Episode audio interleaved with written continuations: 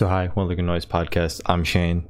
I'm Glory. And we're here with Austin from The Undertaking. Uh, we're going to ask him some questions today. I'm going to start. Uh, so, what inspired the creation of the band, and what does the band name mean? Yeah, man. Um, dude, The Undertaking is a band that's kind of been on and off uh, for for years. Uh, the guitarist Keith and the drummer Brent and myself played have we played music together since we were in like junior high school. Oh, and wow. so just kind of like jammed on and off. But then for a long time, uh, we took a break to you know get jobs, start families, go to college and stuff. And so then in 2018, um, we were watching the last Warped Tour Mhm. uh, travel through the country, and we're seeing like all these pictures of these bands just like ripping these shows Mhm. and I I think it like inspired us to say like, hey, we're not done making music. So then Yeah. after like a flurry of texts, we're like, yo, let's get together and jam. And then like on a Monday night in uh, in July of 2018, we got together and then basically committed to doing this. So that's kind of how we uh, we started up again. Uh, and the band name uh, is completely wrapped in mystery uh, because we don't know where it came from. And at some point in time, it just kind of became our band name back in like you know in like high school or whatever. And nobody Yeah. at this point really knows like when or how it came up. But I think to put it put it put it uh, like where we were is like we wanted something like kind of serious, so like the Mhm. undertaking. yeah. But then we had the exclamation point at the end to be like, oh no, it's like serious, but also we're having fun with it. So we, it just kind of stuck, and we've done that ever since. I love that. That's amazing. Uh, so, congratulations on your upcoming release, Funeral Psalms. How do you feel the response to that announcement so far? Uh, yeah, man, it's been a wild ride for us up to Mhm. this point. Um, I mean, all things considered, too. Like we start just having started up in 2018, we never expected to be here this quickly. So then to get involved with Solid State has been like a dream come true. And then um, announcing has kind of been like I'm taking my mask off, so I don't need that. um, uh, the announcement has been like drinking water from a fire hose because we're like getting all this exposure to new people and new fans. Um, but then at the same time, it's been like a little overwhelming because I think certain people wanted us to be a different genre, or maybe Mhm. when Solid State was about to announce that they were going to sign a band, I think people maybe wanted more of a metalcore sound or j- mm. had different expectations. And so now that we've released two songs and we're about to release our third one, I think people are starting to kind of come around on like, okay, this isn't what we expected it to be. Mm-hmm. And they're starting to kind of understand what we are as a band. So that's pretty exciting. That's good. Well, I'm glad Yeah, people are finally coming around to it. Exactly. Oh yeah, it, the, the response. I, I I actually jumped to kind of negative. The response has been freaking awesome, and, and everybody's like, we've had a ton of people just be super stoked on it and reach out, and we're we're making some rad connections, and so like on a positive note, it's been like super overwhelming in a good way. But then yeah, there's a couple people that were like, oh, you, it's too raw and it's not produced enough, and it's like, well, that's not what we're going for. Mhm. So Yeah, exactly. Uh, so, what made you pick O Negative uh, as the lead single? Oh, that's a great question. Uh, we didn't pick it, which is part of the reason I love it. So when we started having the conversation with Solid State on the rollout, we kind of put out our suggestion for um, what we thought would be the lead singles and what we could come up with. And then Solid State presented their list Mhm. and kind of when it sunk in like what their plan was for our release um, in the cycle and the, the timeline and stuff, it really made perfect sense because between between O negative, then moving on to No Friends, and then we're gonna uh, this week, which I don't know when the podcast comes out, but the third song on the release cycle is Take Me Down the River, Mhm. and each one of those songs kind of highlights like a different side of what we do Okay. without fully unveiling what like the entire album is. And so O Negative from Solid State standpoint was like a really quick song. It's like under two minutes, it's under three minutes, Mhm. and it's very chaotic and like Mhm. kind of punches you in the face. And then No Friends is the next song does the same thing where it comes out super strong and just kind of just hammers in this riff on people. And so I think from Solid State standpoint, they wanted to kind of create a little bit of mystery Mhm. uh, of like, okay, these songs are kind of crazy and chaotic, and let's kind of tease people uh, with these riffs. Mhm. Yeah. Okay, so it was just kind of like samples of what the album was going to be. Yeah, yeah. Have Have you guys listened to the full thing? Yes. Okay, so so yeah, so that's like insightful to me to know where this conversation can go because then when you listen to the body of work, those fit in the album in like a Mhm. very specific spot, Mhm. but on its own, it's like you can kind of take it as the single that's chaotic and crazy, but then taken with the whole album, it Mhm. really makes sense on what we're trying to convey. Definitely. I mean, sure. Tim definitely hyped this up in the email, like the Oh, entire yeah. album. He was like, dude, I love this. a This is one of my favorite things right now. And I really did enjoy the record when I was going through it. Like, Cool, cool. props to Tim. Um, yeah. Thanks, Tim. yeah. I-, I wanted to ask because you didn't pick the single. What would have been your choice for the lead single? If you're allowed to Well- tell us, I don't know. Oh no, hundred percent. Uh, we kind of thought uh, the uh, tenth song on the album called "I Really Don't Want to Be Here." Mhm. We thought that that was like a good highlight of what we're able to do as a band, and it has like a little bit of clean singing. Mhm. Um, it has some chaoticness to it. It ends with like a heavy part. So we we had I think thrown out. I really don't want to be here. Uh, Wrenches was one of the ones that we were Mhm. suggesting as a single, and then um, maybe something like Holy Smokes. Uh, Ooh. but yeah, then just as we kind of talked and came up with this plan, it was really fun to hear what they why they didn't necessarily agree. And then, Mhm. I mean, we we know nothing, and we're like a teeny tiny little baby band, and so we trust Solid State and how they uh, have handled this. And I mean, Yeah. like the release cycle and and and schedule so far has like completely crushed. So Yeah. okay, that's good. That's good. So, is there any meaning behind the album name or cover art? Um, yeah. So the album name comes from this album was written in just like a really really bad year. Mhm. So we we wrote and recorded uh, and demoed everything out in like at the beginning of quarantine. Ooh, yeah. Uh, do, do you do, can I a little caveat on how this happened is we released a song at the beginning of quarantine because no every all the shows get canceled and uh, we're like okay we got to write the music. So we start writing. We're about to release the single called Who's Afraid of Eleven Wolves. And then we're about to go into just self-releasing an EP and then because of our manager Joey who's the guitarist of the Used he hit, he he took that song and he sent it out to a couple people. And the next thing you know we're on the hook with Solid State Uh-huh. and then we're about to like start on this EP and we have to pivot really quickly to writing a full length album, full like 11 songs. And yeah. so then like a couple months later, we're hopping in the studio. So, so that all informs kind of where we are at. A lot of this happened really quickly during COVID Yeah. and you have a pandemic where people are getting furloughed and 550,000, people are dying in the United States. And Mhm. you got politics and Mhm. race and there's so many things going on and we are able to then bottle that up and like especially in like the lyrics and stuff there's a lot of frustration and a lot of anger uh, pointed at whoever you want to point that to but a lot of that was bottled up from this just kind of being created in a bad year Mhm. um, and then for me personally uh, I, i'm a man of faith and stuff so i took kind of david's approach to uh, psalms and how he just like cried out to god and he yelled at god and there was this like real open relationship and i kind of took that and, and used that to inform the al- album title which is funeral psalms which is kind of like a more dour and bleak look on maybe christianity which Mhm. just is, is my personal relationship with that uh, and then the album artwork is super dope because we uh, have used a guy named dave quiggle i'm not sure if you guys are familiar who he is but he does a lot of stuff in the hardcore industry and he's my Hmm. tattoo artist up in temecula so he's done all of our artwork up to this point and we're gonna like move forward with him. And Adam from Solid State calls and he's like, "Yo, give me a shot with this new guy, Trey Hales, Mhm. uh, who works with Counterparts and a couple of record labels around town. He's a kind of an up and coming artist." And uh, Adam uh, Skatula from Solid State art directed the whole thing, and they just like completely crushed the Mhm. whole look and feel of this thing. Definitely. And then if you guys are fans of horror horror movies at all, it's a combination of Midsommar, uh-huh. The Witch, and Darren Aronofsky's Mother, Mhm. um, where you have some of like kind of that pagan like imagery around the edges, yeah. and then uh, the kind of the forest theme is kind of taken from the movie The Witch, and then Mhm. the font is from uh, from a movie called Mother that came out a couple years ago, which was like all pen like like ink cursive and stuff. So so Yeah. Adam and I are big horror film fans, so we kind of geeked out on designing the the album cover with some of those references.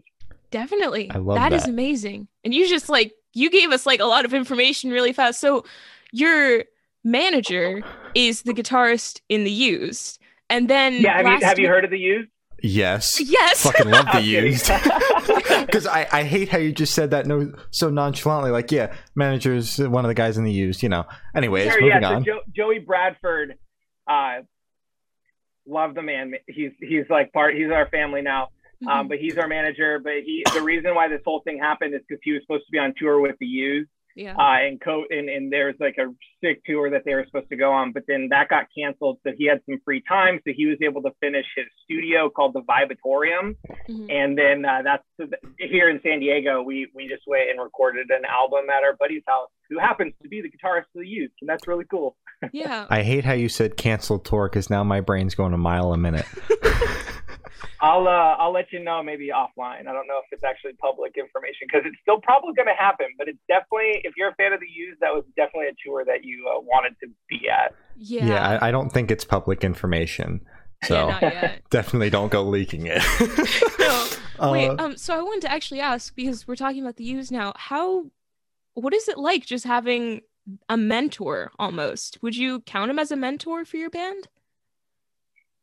Yeah, um, I'll be super candid. It's very frustrating because I could send 50 million emails and I'll Yeah. get two responses, and then Joey uh, will be on a phone call, and he- I'm like, "Hey, can we get connected with this guy?" And he's like, "Yeah, let me send a text," and he'll respond. And I don't say this pretentiously at all. And Mhm. he, he'll, he'll be like, "This guy's gonna respond to me super quick," and literally within like a minute or so, like they're like, "What do you need, dude?" Like, because the Joey, I don't if you've ever gotten to know him, he's like one of the kindest, one of the chillest dudes you'll ever meet, and so Aw. everybody loved him Mhm. and uh, being able to just kind of just be part of his uh, bubble is really really cool and really fun Mhm. and so for him i mean just being able to like open up doors for us and then Mm, he kind of. Uh, in, a, in a really cool way between solid state and between joey a lot of them just kind of open up doors for us and then they Yeah. trust us to kind of walk through so joey's constantly just like going ahead of us just to be like yo like you got to check out this band Mhm. and then you know he makes the connections for us and then we take it from there but then i mean being able to pick his brain i mean he's been around forever Exactly. so i don't know if joey was a guitarist for and a singer for a band called thieves and liars he was Yep. in hell or high water with uh, brandon saller from atreyu Mhm. and the dude's just been around so for us to be able to like glean any and all information from him is like yeah it's the coolest thing ever That's so awesome. I can't imagine. It's amazing. Um, so can you tell me a little bit about your writing process for this record? You said wrote it in quarantine and everything, so I'm curious how you guys went about that. Yeah. Um, our guitarist is an EDM producer, or I'm sorry, our drummer is an EDM producer. So all that to say is he has a pretty tight home studio. And Okay. between that ability and then our two guitarists being able to like send riffs uh, on their computer, it's really a, a fun and exhilarating process because then Johnny or Keith have an idea for a song. They send out the the riff to Brent. Brent takes it and kind of restructures it and makes it a song. And then once we kind of approve on like the general structure of a song, I'll kind of start throwing some lyrics out. Mhm. Excuse me. And so then like even right now, like we're we haven't even released Funeral Psalms. We have like seven demos floating around for like the next album because we're just like always writing and always riffing. Yeah. Um, and so then when Solid State calls and says says they want to sign us and they want us to hop in the studio, we had like 15 or so songs kind of floating around in our drop boxes. And then at some point we start to send those to Joey. Mhm. Uh, and then once we hop into the studio, we'll kind of take those templates and throw it on the wall, record some drums, and then you kind of start riffing through it. Mhm. And that's the crazy thing with computers nowadays is you have a wave file of a song and you're Mhm. like, oh, this section right here doesn't quite work right there. But what if you put it right here and then Yeah. you stretch this part out and then just on the computer you can kind of map out the trajectory of a of a song. Mhm. And so yeah, that's what we're kind of always doing is just always riffing, always writing, and Mhm. just always like throwing ideas out there.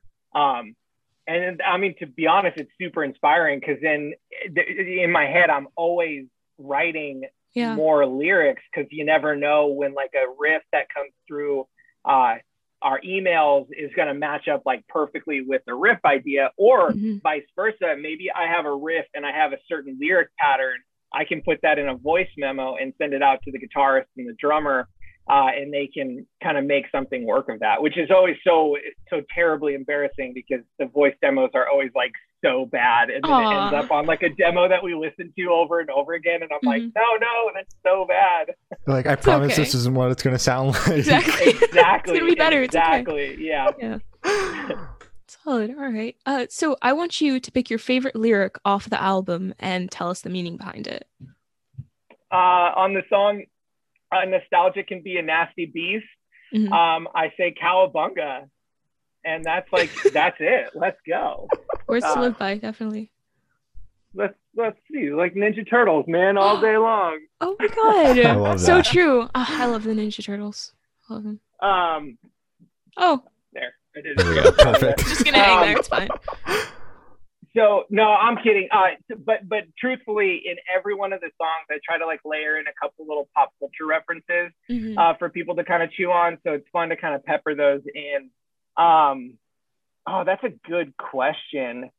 Um, man, I, I, I I'm I'm really proud of a lot of the stuff that we wrote, and I Yeah. think my writing process, I'm I'm always trying to make sure that I can uh, I can feel what we're saying. And so if I start with like a general theme for a song, I'm gonna work and work and work until that actually means something personally Mhm. uh, to me. And and yeah, maybe something like Oh Negative, which is a song that was written kind of in like the pits of anxiety and depression, where it's a song where you're like crying out to either the universe or whatever God you believe in, and like nobody's responding to you. And so it's like you at like on your knees, just kind of like crying out, like, can somebody please help us here? And like Yeah. nobody's responding. And so it's like a really kind of mean and biting song. But then in the middle of O Negative, I threw out the lyric that sometimes dead is better, which is a quote from Pet Sematary, Mhm. um, a Stephen King movie and novel. And so it's kind of fun just to kind of pepper in like a little bit of this serious uh, subject matter and then kind of tuck in like a little pop culture reference in there. Definitely. awesome. This is the I just I'm sorry. This is the second time you brought up like horror movies and you already said you guys like horror movies. I want to ask like what's your top 3? Because I've just Sure. recently gotten into them. So, Uh, this is a little frustrating because then I, ki- I kind of sound cliche, but uh, the the original Shining with Jack Nicholson is one of my favorite. okay. Uh, the Mist. Did you have you seen The Mist? I don't think so. I think I saw it. Is it like on Netflix or something? I think I've I'm seen not the, sure like, they the made cover. a TV show out of it, but Okay. there's a movie called The Mist, which was done by Frank Darabont, who did uh, like uh, Green Mile, and he did the first couple episodes of Walking Dead. And Mhm. when you watch it, it has like one of the worst endings of all time. Aw. in the sense that it's like a gut punch and you the movie ends and you're just like no no There's more, right? Yeah. yeah it's so good and so i love the mist and then um uh, Alien. Let's let's call Alien a horror film, but the original Okay. Alien is like one of the greatest movies of all time. I, I like that one. Alien's very good. All I agree with those. Okay. Good. Uh, so how did you go about sorting the track list? Uh, did you write the opener to be the opener and the closer to be the closer, or did they just kind of fall that way? No, this is like one of the most exciting parts of writing is one night we were sitting in the studio and we're like, hey, we got to kind of come up with like an order. Mhm. And we just started with a whiteboard, like writing down potential song order. And it was like an argument and it was like a flurry of just like, no, it's a bad idea. Yeah. And then Your idea at some point no no seriously like even i i'll go back to uh i really don't want to be here at song 10 Mhm. like that was a song that we potentially thought could have been like song two or three oh, wow. but then as we started to kind of build the order and really realize like where things kind of locked into place that song just naturally fit at 10 Mhm. which so you kind of start to take each song for what it is and realize like the problem with being included in apocalypse it has this great intro and Mhm. it starts with this like kind of jolt of energy Yeah. and you finish that song and then you want something that's going to like really attack the listener so no friends is the second song naturally because it comes out with this heavy hammering riff and then it ends on such like a cliffhanger where the song doesn't revol- resolve and then you enter into plague which is like a little bit of a palate cleanser because there's some clean vocals on there Yeah. and, and and so then the songs kind of just all fit into place and then that's like one of the most exciting parts because then you realize like okay we're piecing these all all together uh, with and everything worked out just fine always was the closer because of how that song ends with like the really big breakdown Yeah. but then unintentionally we're like burying the lead in the sense that there's a song featuring cove from saosin as song number 11 on the album hmm which a lot of people would probably have that as like the fourth song on the album to kind of Yeah. like attract people to it but we're like no we're really proud of these songs and really happy with like where they're at in the Mhm. place and then yeah like everything kind of fell into everything kind of fell into an accidental order and yeah the song listing and the, the progression of the album was really fun to realize like okay all these songs actually had a place that they were meant to be uh, Mhm. when we put them in those when when we put them in that exact spot All right. That's amazing. I'm happy you guys didn't like break up from fighting over the track list. oh no no we're chill man like Mhm. our fights aren't even that bad it's just like no i don't agree and it's like well you're wrong because this is right Simply, you're wrong. Um, Yeah. I'm glad you brought up the feature because I wanted to ask uh, how that came about. yeah so joey and uh, i wish it was this like insane story of like magical coincidences and stuff but joey and cove are actually uh, good good friends from high school Hmm. um, and so then we kind of had circled that we wanted cove or somebody to feature on one of the songs. And the night that we were recording uh, and everything worked out just fine um, it was time for the feature. And we said hey we would love to have somebody on this chorus. What about cove? And so joey picks up his phone and he's like hey cove what are you doing tonight? And cove is like oh i'm chilling. And he's like you want to come and write a song with undertaking? And uh, he's like yeah so like 20 minutes later cove busts through the door of the studio Oh uh, hops on the mic, records the records the chorus, and then like an hour and a half later, he's like on his way out the door. Um, but yeah, he's a he's a buddy of ours too. So yeah, it's pretty tight. That is that's that's impressive. That's very impressive. So like legit like 20 minutes and then how long Yeah, so he yeah, Yeah, he lives was he down the street. Uh, he lives down the street from Joey, so it was like a ten minute drive, twenty minute whatever. Uh, and I'm I'm not exaggerating. Uh, probably he was in the studio for like an hour, hour and a half, and then he just like took off. But but I mean, again, like there's a relationship there. So Joey and Yeah. him are good buddies. Uh, Joey manages his band Dead American as well as ours. So then there's like connections like that. When you start to look through, you're like, oh yeah, this like makes total logical sense. But yeah. in the in the flow of like a couple hours on this random like Tuesday night in Oct- August of 2020, you're like, yo, that was super dope and like a once in a lifetime opportunity. So I can send you guys some of the footage behind the scenes stuff too. It's really cool because he just like hopped in and Joey's like throwing. Uh, we had written the the melody and the lyrics and stuff, and Cove just gets behind the mic and starts uh, starts riffing on that, and then Joey uh, Joey is sending uh, harmonies over to him, and he's just picking those up and putting them on the mic and stuff. So it's really, really organic and really fun. That's yeah, awesome. please send that over. That'd be amazing to watch. Yeah. Ah, that'd be great. Uh, so while going through the album, what band or artist influences pop out the most to you? Yeah, so we're all a little bit older in like our early to mid 30s, and so we're very much influenced by the hardcore stuff that kind of came out in like 2003 to 2010. Um, and so for us, like massive influences are going to be some of the solid state bands from that era, the, the Chariot, uh, Under Oath, Norma Mhm. Jean, and then stuff uh, like Every Time I Die. But then the nuances of our band is Keith is going to come from a, a, a rock and roll background where like one of his favorite bands is Led Zeppelin. But Hmm. then from a hardcore standpoint, he's very much influenced by Dillinger Escape Plan. So Keith is going to have this kind of like riff, mathcore riff factory uh, rooted in rock and roll. Yeah. And then Johnny is going to come from more of like a singer songwriter perspective, where he's uh, like our little emo guy, and he's going to like want to want to bring like song structure and chorus, verse, chorus, bridge type of stuff. And so that's like the fun melting point of our band is we kind of hide this song structure within like a chaotic form. yeah. And so we're kind of taking the Dillinger chariot kind of chaos, but then wrapping it into like a consumable uh, song structure, which I think is really an interesting like wrinkle that we do where you're like if you really dive into our songs you're like oh there's very much a clear verse and clear chorus and all Yeah. that kind of stuff Yeah. Wow, that's amazing. All right. Hmm. Uh, so this question should be super, super quick. Off the top of your head, I want you to describe this album for new listeners in three words. No more, no less. three words energetic aggressive and alligators Alligator. Uh, yeah, I saw that in your bio. I was like, what what does alligator mean? uh, in our in one of our first songs off of our ep scavengers i threw in the word alligators randomly Mhm. and uh, kind of just stuck and people like thought it was funny that i was yelling alligators in the middle of a song yeah. and so people started to bring inflatable alligators to our shows um, like our guitarist keith there's some pictures of him getting pulled through the venue like he's on the ground on the alligator and people were just like pulling him through the crowd oh my god. Wow.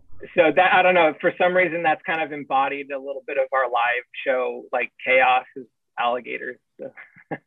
wow. So you're the alligator band now. That's that's sure iconic. yeah yeah exactly It's iconic. You have a brand now. so, is there a certain feeling or emotion you want this album to invoke in your listeners? Yeah, well, uh, man, the whole thing of writing music is it's such like a visceral experience, and so the point of our music is when somebody puts it on, especially if they're intending to listen to like hardcore and, and punk rock. Mhm. That's from from song one to song eleven.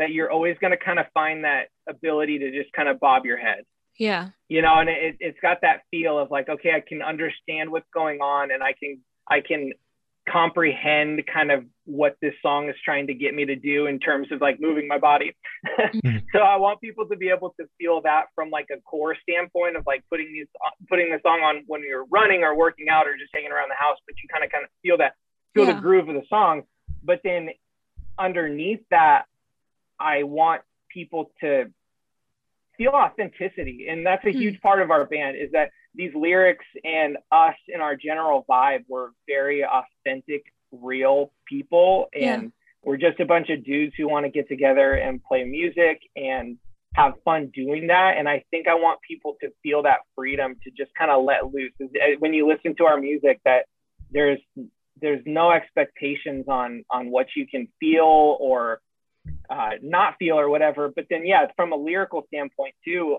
uh, all this stuff it means something, you know. And I hope people listen to and dive into the lyrics and and they can attach meaning to that on their own. For me as Yeah. a lyricist, I don't want to tell people necessarily what a song really really means. I'll, I'll, I'll talk all day about it if you want to, but I want you to listen to the song and attach your own personal meaning to it, Yeah. so that that song becomes something else as soon as I release it into the world. Yeah, Aw. makes sense. That's good. Yeah. Uh, so where do you see the band in the next five years?